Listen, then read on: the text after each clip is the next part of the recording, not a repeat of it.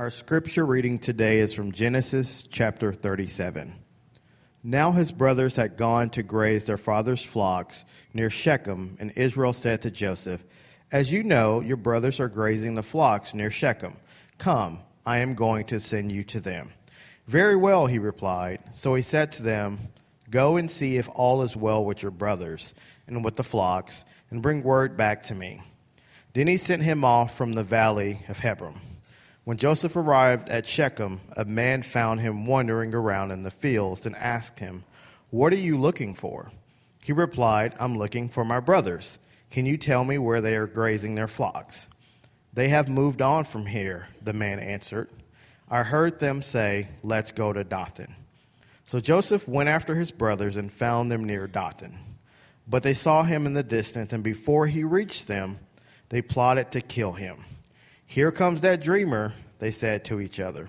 "Come now, let's kill him and throw him into one of these cisterns and say that a ferocious animal devoured him.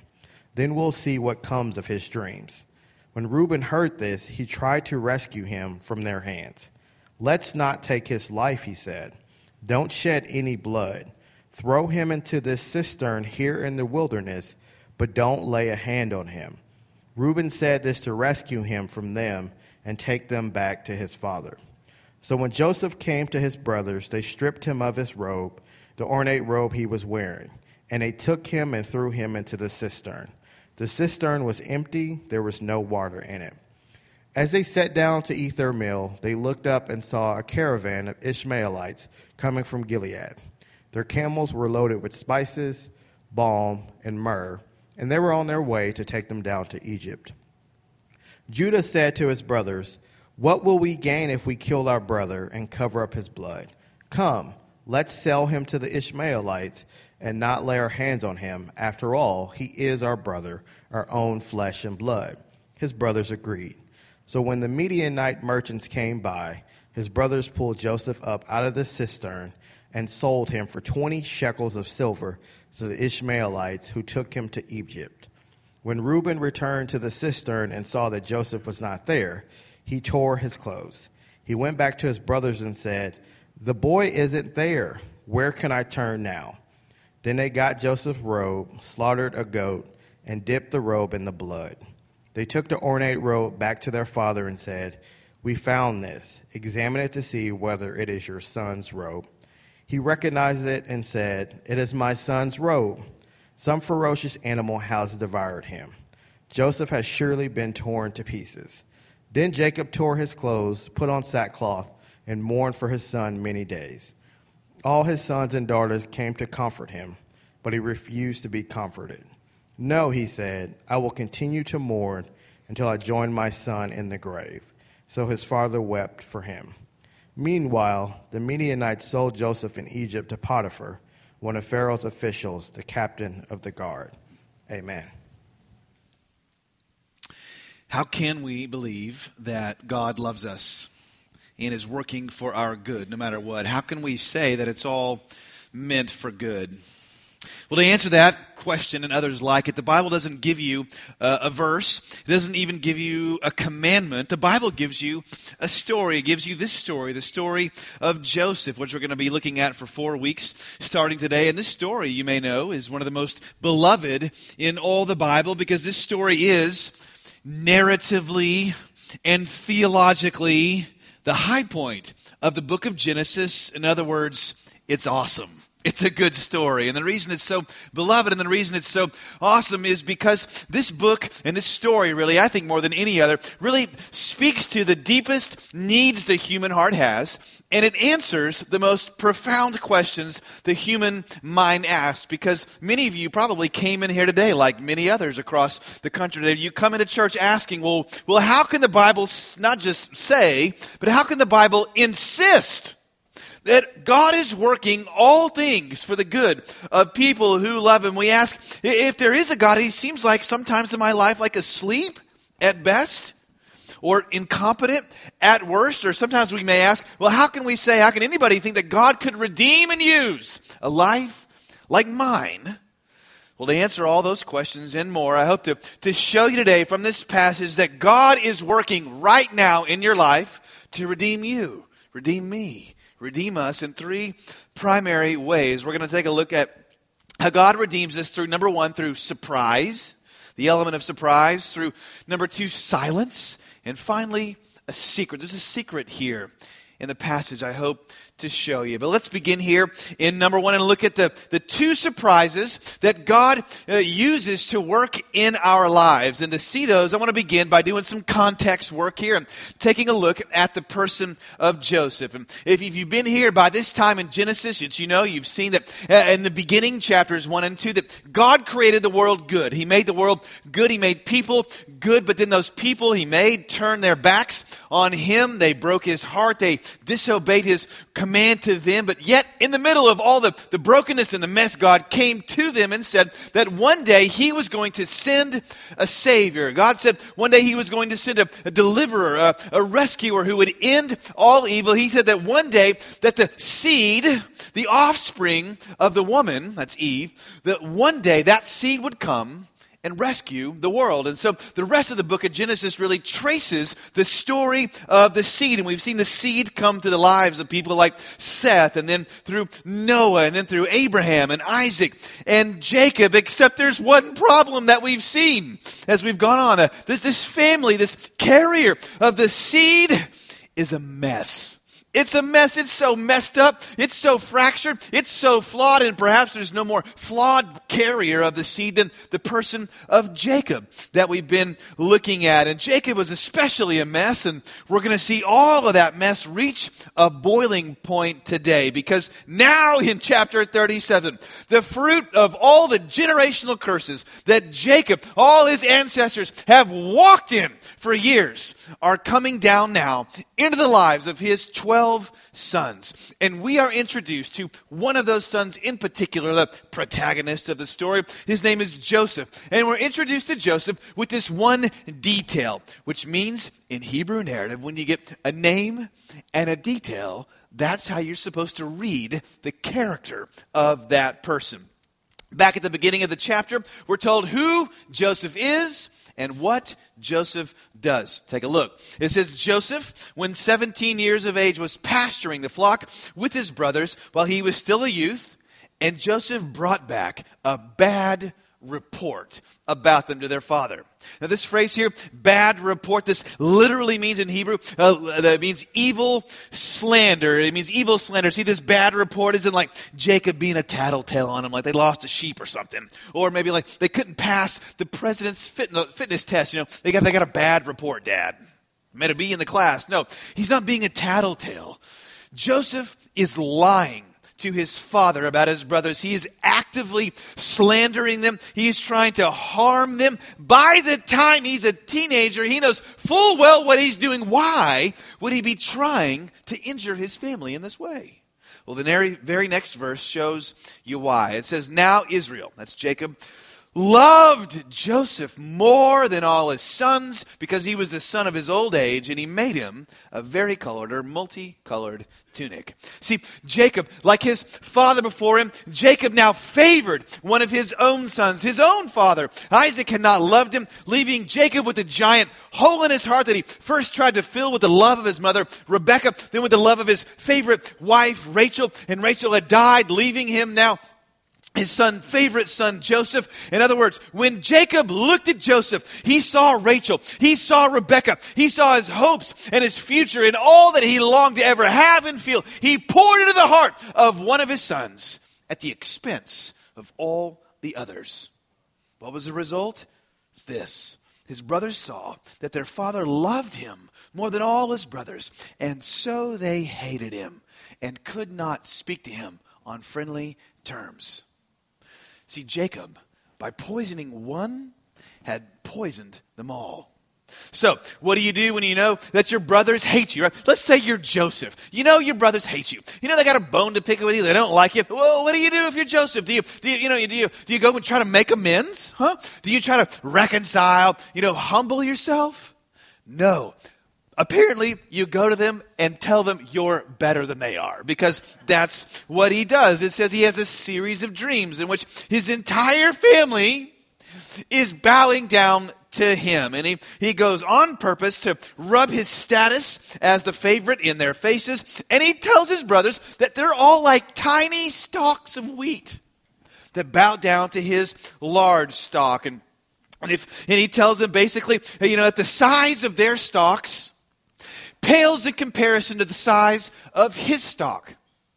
Now, if you want to read a kind of juvenile innuendo in there, be my guest, because that is what is happening. This is coming from the mouth of a spoiled, insecure seventeen-year-old in sort of a locker room of brothers. He's insulting the size of their stalks. Then he says they're all like tiny stars compared to him. He's going to outshine them all. Yeah. What do his brothers do? What's their reaction? One word. It's the word hate. Not only once, not only twice, three times, so you won't miss it. It says they hated him, then they hated him some more, and finally they hated him, quote, even more. Yeah. Joseph's on a collision course to ruin by the age of seventeen, and his brothers are as well. They're about to try to commit, before they're talked out of it, the sin of uh, fratricide. They're about to repeat the sin of Cain all over again. As the reader, you got to be aware of this, and you should be thinking, is this the family of God? Haven't they made any progress? Uh, are we back to Cain and Abel, you know, all over again? I thought this family was the one supposed to redeem the world. Whew, well, let's pause right here in the middle of all this mess and just ask, well, what are we supposed to learn from this? What's God showing us here? I think God's showing us, first of all, this surprising message. And the surprising message is this: first of all, God is showing us exactly who we are as human beings. That's what's happening. And let me try to just back up and ask you a question to prove my point. Let me ask you, here's the question. Where are the good guys in the story? Huh? Where are the good guys? Is there even one? The answer is no. There is not even one. As a matter of fact, when you read Genesis, you'll find that they're all deeply flawed, deeply broken. There's not like really like a good guy or good girl in there consistently. And, and as a matter of fact, some of you may be even reeling now. You're trying to, still trying to get past that last bit about Jacob. Jacob, Jacob sorry, three services. You say it enough, it's going to happen. But Jacob, Joseph, uh, all his family, because if you're like most people, you've never seen it that way before. Because if you're like most people, like me, you grow up sort of America, churchy. You, you go to Sunday school and you think, oh, the Bible. It's primarily, you know, it's like it's like a spiritual Aesop's fables. That's what's happening here. You know, like you don't do this, you don't do that, you don't cross the, the, the stream on the fox's back. Remember that one, Aesop's fable? You don't complain about the sour grapes, right? You remember that one? Uh, and the Bible's full of fine moral examples called the patriarchs, who are here to show me how exactly I should live my life. Well, how's dysfunction and conspiracy to murder your own, you know, your, your brothers doing for you? That's not, no, this is, that's not what the Bible's about at all. This isn't about traditional religion, right? Which says, here are the rules, and if you obey the rules, you'll earn the favor of the gods. Because if you think that's what this is, of course you're going to be offended by these passages. And by the way, if you're offended by this, just hold on to your seat for next week. Fair warned is forearmed, as they say. Chapter thirty-eight. I mean, some of you know what I'm talking about. I mean, be like these people? Are you kidding? They're a mess.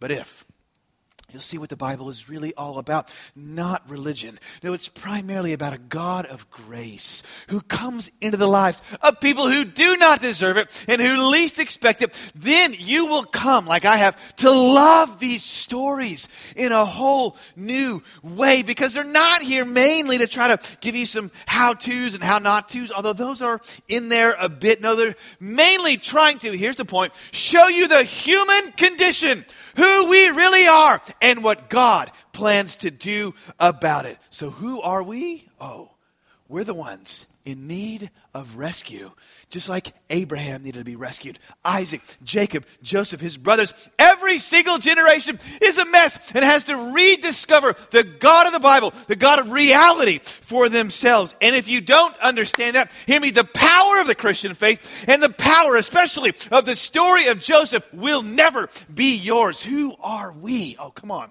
People in need of rescue.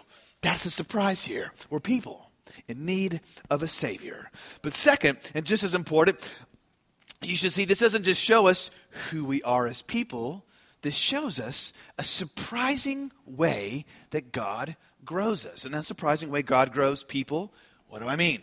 I mean this to break free, like Joseph eventually does, of hidden patterns of sin. Here's the thought. You can't just be told your faults. You must be shown your faults, right? I mean, rarely do you hear, "You've got this issue," and then you change, right? That didn't happen like that. It didn't happen in my life, right? No, you have to be shown your faults through relationships. They play out in the context of a big story. See, people rarely change through hearing a command. No, they're broken through relationships. And they heal the same way. Let me give you two quick examples. The latent, and here's the word, racism in my life, through my family, was never really revealed, never addressed until I became a Christian. At the age of nineteen in college, in the middle of a multi-ethnic campus ministry, and Jesus touched my life, and then I was sort of strong-armed by the group pastor there to move into this house with these other guys from the ministry. They were all from different backgrounds and ethnicities, and there was one young man there, an African-American guy who, through his own life experiences, didn't really like S P F seventy-five wearing people like, like me. Some of you are saying he had to buy stock in Banana Boat or Coppertone or whatever that is. Yeah, probably should. But we wrestled literally over things like race and, and, and how when, you know, Morgan, when you say those words and when you think like that, it betrays a certain kind of classism or, or, or prejudice or superiority. And those things were hard for me to hear, especially when at the same time he's giving me the lecture, he's eating my groceries without asking me. But that's how that goes with the whole roommate deal, right? Whatever. He did save my life one night when our house got shut up. True story. But I could never have been told I had this racism in my heart, nor could I have been healed from any of that until I was shown that through relationships and hearing. That's why things like name calling in our culture, shaming people, never really works. It never really changes people. Relationships change people. That's what we're all about in T G A, right, as you've heard. See, because you can't be told your faults. You have to be shown your faults. And when I got married, second example, Exhibit B, it was sort of more of the same, right? Uh, by the time I was a, uh, when I got married, I was, a, I was a minister at the age of twenty-five. And surely, as you know, God only chooses wise and humble leaders. twenty-five, fully formed character to be ministers, right?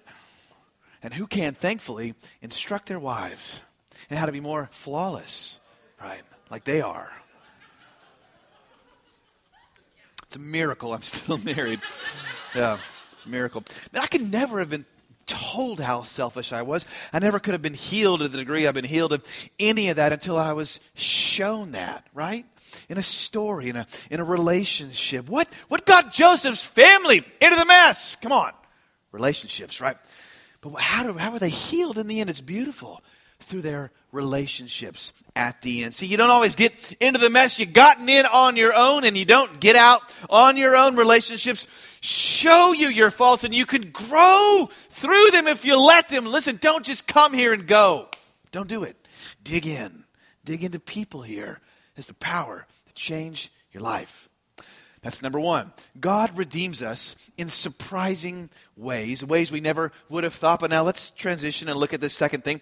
The second way he redeems us, God also redeems us through another kind of a surprise. It's through a kind of silence, through a kind of silence. So let's ask, well, how does how does then God begin to intervene, right? It's a mess, man. They're broken. They're about to kill each other, literally. How does God begin to heal the whole deal, intervene? Well, he sends Joseph a series of dreams, which lead to what looks like sheer chaos, like a series of coincidences, a simple, pure chance. Because when you read the whole story of the chapter and you see the story play out, you, you got to slow it down because Hebrew narrative goes so fast. If you don't, cue the slow-mo.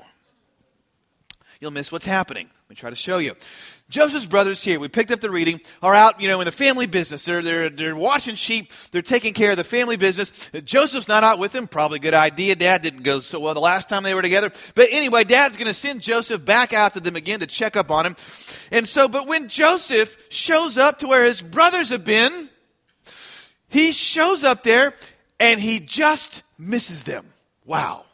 think, well, what's happening here in the story? This is kind of boring, right? Dismisses him. What's what's what's all this about? He walks in as they walk out, and what happens? It says Joseph then begins to wander around a field. Oh, it's like he's doing donuts in the church parking lot. I mean, I don't even know what he's doing. Why is he here? And then the Hebrew text says, behold. It's a way of saying, don't miss this part. So what's this part you're not supposed to miss? Behold, it says, a man found him wandering in the fields and asked him, what are you looking for? Well, Joseph just happens to run into the guy. And the man, it says, just happened to overhear his brothers say, we should go to Dothan, right? So Joseph goes to Dothan, and his brothers plot to kill him. But Reuben, the oldest, thankfully talks him out of killing him. He downgrades it to, you know, something way more humane, like throwing him in a pit without water for an extended period of time. So Reuben can, you know, get him out later. But then Reuben mysteriously vanishes. When the Midianite traders just happening to be passing by at that exact moment, he's gone. And by the way, what are Midianite traders doing out in the desert? This is like a, a fleet of eighteen-wheelers in a caravan in the Sahara. This doesn't ever happen. But Reuben, because he's gone, now the brothers sell him into slavery in Egypt. But if Joseph never goes to Egypt, he never gets sold to Potiphar as a slave, which means he never gets betrayed by Potiphar's wife, which means he never goes to prison, which means he never meets the cupbearer for whom he interprets a dream, which means that when the whole world is at risk from a global famine twenty years later, Joseph is never called out of prison to interpret Pharaoh's dream, to heal his family, and to save the world. That's the story, yeah. And you read this and you think, Morgan, are you telling me that the fate of Egypt, the fate of the world, the fate of the seed, right? Because if the family of the seed dies, if Jacob's family dies, the seed dies with it, right? And if the seed dies, then are you telling me the Savior of the world, Jesus, never comes? And if the Savior never comes, my life can't be redeemed. This church isn't here. The plan of human history never comes to pass. And Morgan, are you telling me that the fate of the world rests upon a stranger wandering in a field someday in Dothan? Yes. Exactly what I'm saying. Morgan, are you telling me that a random chance crossing at an intersection in the middle of nowhere is what God's hu- plan for history hangs on? It saved the world. Morgan, are you telling me that if one detail changes, we wouldn't be here today? Yes. That's exactly what I'm telling you, because that's exactly what this is telling you. This is a storytelling device trying to show you something about how God works in our lives. Bible commentators will tell you, unlike all kinds of other uh, you know, people and stories in the Bible, especially in Genesis, by comparison, God seems to be curiously absent in Joseph's life, right? I mean, God shows up in all kinds of ways with Abraham, right? You know, visions, uh, sacrifice. You know, he's talking to him all the time. He's got him on speed dial. Abraham, do this. Go up there. Take him up the mountain, right? He speaks to Isaac. Uh, he literally wrestles Jacob. But in here, in Joseph's moment of crisis, when he's thrown into a pit, when he's thrown into prison, and he's sold into slavery for more than a decade, God never speaks. It's like he simply vanished, right? I, I read one commentator who was right when she said that God didn't speak to Joseph like he spoke to Abraham, Isaac, and Jacob. But she was wrong when she said that God was distant from Joseph. I mean, come on, right? Define distant. Define distant. I mean, I ask you, when you stand back and you look at the sweep of the story, is God distant here? No, he was just silent, but his silence was not his absence. And as a matter of fact, unlike Abraham, Isaac, and Jacob, we are dramatically shown that God was intimately involved with the course of human history. Everything. He's involved the whole way. Even when it looks like chance encounters, God's working it all, steering it all to bring about redemption in Joseph's life, in his family's life. This is pleading with you. Don't make the mistake of thinking God in there. Don't make that mistake. Don't make a mistake of thinking God's silence is his absence. After all, how would you know, you human? He isn't at work in your life. My wife, Carrie, is from Southern California. She got a scholarship to run track at the University of Houston. And because of her family's schedule, she arrived there a bit early. Because she happened to arrive there early, her roommate hadn't checked into campus yet. Because her roommate wasn't there and she didn't know anyone, she said, I'll go to a concert to try to meet people. And so when she got to the concert, she happened to meet a guy who asked her out. And so she gave him her number. And so uh, she said yes to the date. A few days later, they went out. And as they were, this isn't me, by the way, I come into the story later. Uh, when it came apparent that the guy was a jerk, or as she called him, calls him now, loser guy. Some of you all ladies, you've been out with that guy, right? Uh, she asked him to drop her off early at campus, feeling dejected from the date. She just happens to want a Coke to pick her up, like some sugar, right? So she happens to wander down into the basement of the of the Bates, as we call it, the Bates Motel. They're the Bates dormitory at the University of Houston. She just happened to see the literal one person she had met on campus, a guy named Mario. And Mario just happened to be sitting at a table with someone whose name was Matt Rash, one of my closest friends who's now a church planner in Marseille, France. We support him as a church. He may be here later in the year. And Matt had just come to know Jesus and is preaching to Mario when Mario spies Carrie with a Coke in her hand, calls her over, sensing a way out, pulls a bait and switch on Matt, gets Carrie to sit down, he takes off, and Carrie is left there all alone with Matt Rash, who preaches the gospel to her, invites her to church, where she comes to know Jesus a few nights later.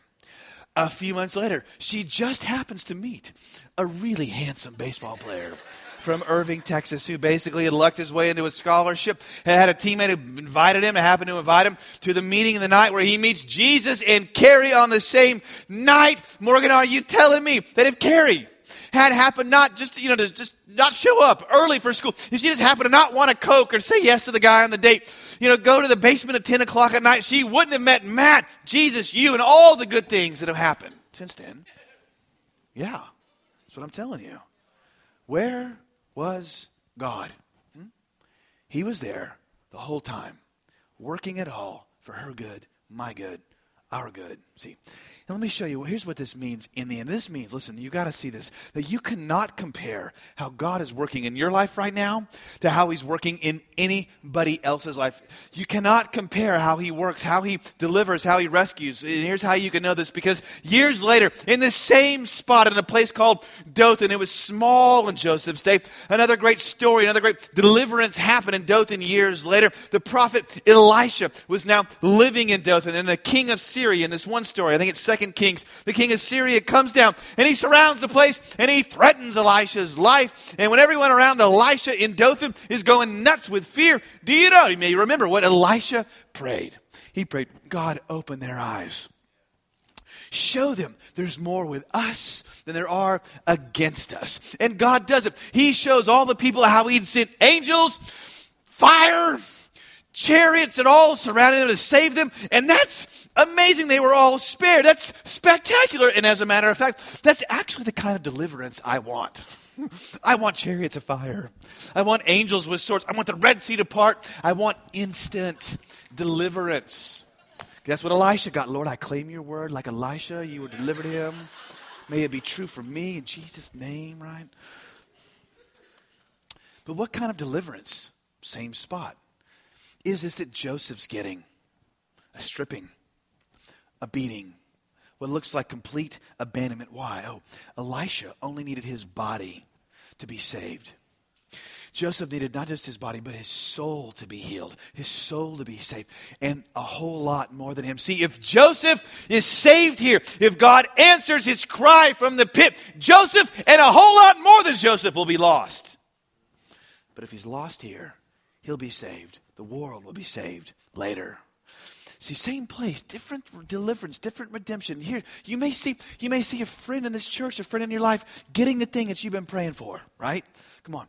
Promotion, blessing, right? Favor, deliverance, house, marriage, kids, who, I don't know, don't compare. You can't compare.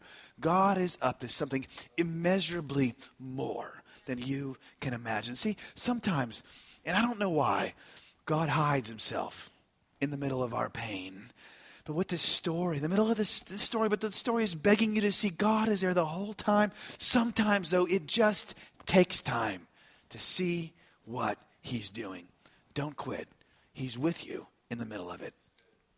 First, God redeems us through some surprises. Second, through some silence, some mysterious silence. But finally, and I love this, let's look at this. He redeems us through a secret. There's a secret here in the story I want to try to show you. Uh, and, and because by now, some of you are alternately confused and encouraged. You're encouraged because you like that last point, right? You think, yes, God's with me. The pastor told me he hadn't quit on me. I like that part. But then you're confused because you think, this isn't the God of Sunday school. If I do the thing, if God helps those who helps themselves, right? I thought I heard in Sunday school, if I was, you know, early to bed and early to rise, he would make me healthy, wealthy, and wise, and all the other stuff there in Hesitations chapter seven, verse four that I heard about.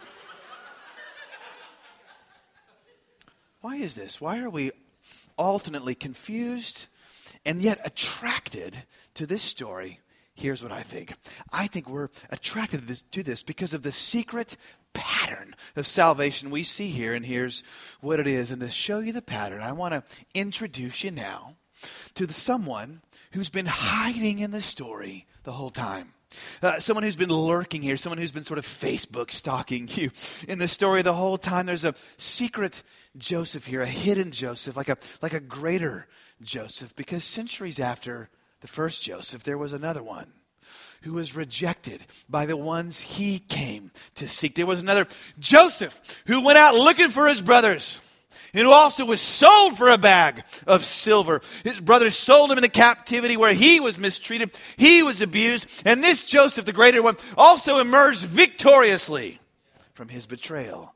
But whereas the first Joseph never chose any of it, but had to go through it for his soul to be healed, Jesus Christ chose all of it. He chose the pit of suffering, that place of abandonment for us so that we could be healed. Jesus Christ was sold, stripped of his clothes, and actually died so that his family, us, the family of humanity, could be brought together and healed again.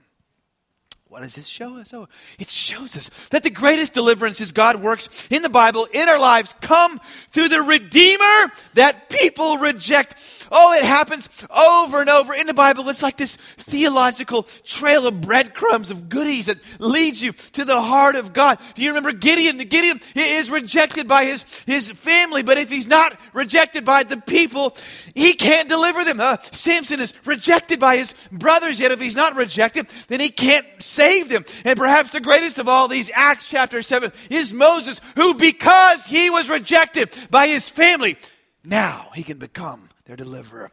God saves through the rejection of the Redeemer. Why? Oh, it's because God's Redeemers never look heroic.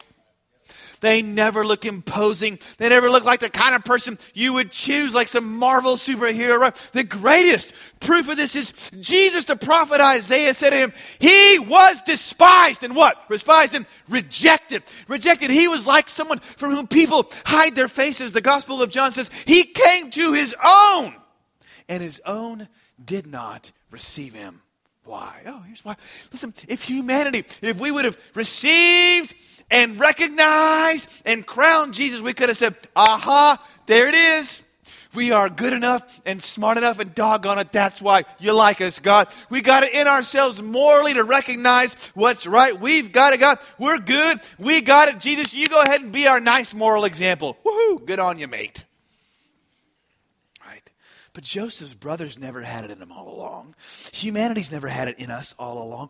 God's Redeemer is always rejected.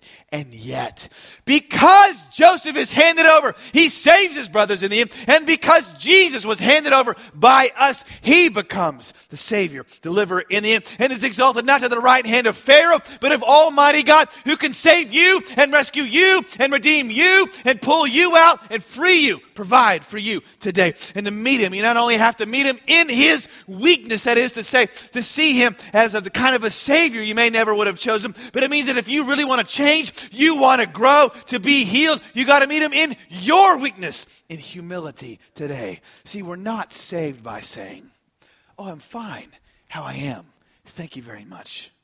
We're saved by saying, oh, Jesus, I need you to rescue me. I am the one that you came for. I'm the one who delivered you over. I'm the one who sold you for a bag of silver.